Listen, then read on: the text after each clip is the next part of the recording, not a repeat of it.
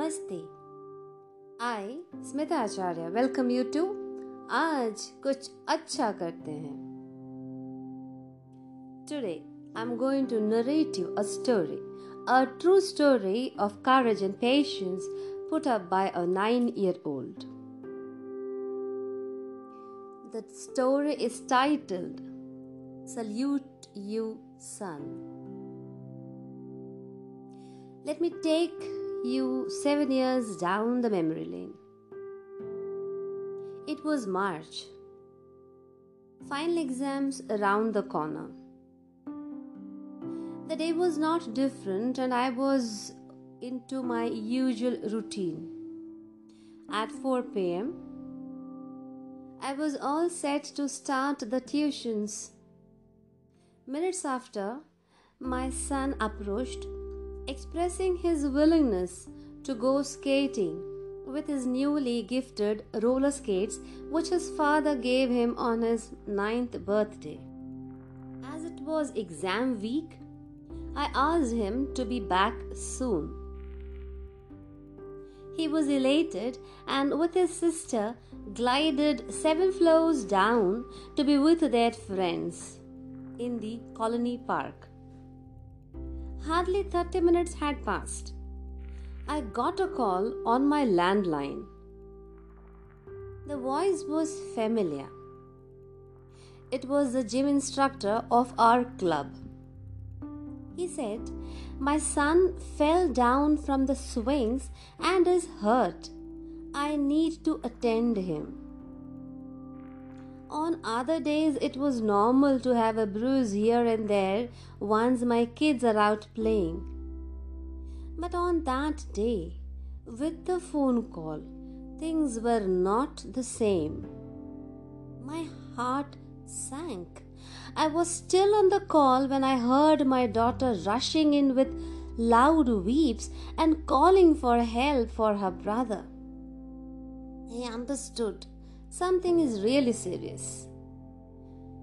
Fortunately, that day I had my brother in law Raj and my sister in law Lata with me. I asked Lata to take care of my shocked girl and rushed downstairs with Raj to meet the emergency. Not aware what waits me there, I gathered myself to be brave enough to meet my son confidently to ease his pain. We rushed into the crowd that gathered around the side bench kept in the park to find my son leaning on the bench for support. His left arm hanging lifeless by his side. It was still cold and he was in his sea green sweater, so I could not see where in his arm was the fracture. I rushed towards him to take him on my lap. He screamed, and we noticed a swelling on the elbow. I had no clue where to take him, how to take him. On that day, a car was also not with me. At this, one of the onlookers offered to drop us to nearby hospital in her car. At the hospital, noticing the fracture, the doctor asked whether to cut open the left arm of his sweater. My son, worried, screamed a no, thinking it was to amputate him. The x ray was done and an operation was advised. By then, my husband had also reached from office. We were taken to the main hospital in the ambulance. All the while, it was my brother in law who carefully cuddled my son in his arm. From the park, in the car, to the hospital, and into the ambulance. All this hurt his back, but he assured comfort to my son. As we reached the main hospital, the attendant unloaded the boxes of plaster of Paris which was needed to put my son's arm in place. By 9:45 p.m., my son was out of operation theater into his bed, still unconscious. At home, my girl still depressed, being consoled by my sister in law, lying awake only to sleep after meeting her brother. She was there at the door with swollen red eyes when I reached home at 11 pm, leaving my son with his father, who still was in his office attire. I explained the whole situation to my daughter we cuddled and slept. The next day was son's first exam, which he could not attend. Three days after, we were discharged. It was now time to prepare for maths exam, which required to draw lines, triangle, circle, and perfecting it was difficult with one hand. He decided to practice though and was confident to crack the exam. At the end of the day, he was happy for his achievement and we for his willpower and grades in all subjects. He got A1 in all the subjects. It was time for enjoyment and celebration. Three weeks after, when his x ray showed the bone in place, it was time to put out his wires and put him through a rigorous and painful session of physiotherapy.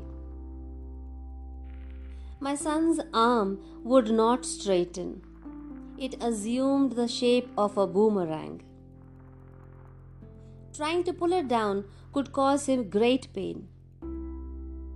But the physiotherapist had to do it. With each pull, my son screamed and cried.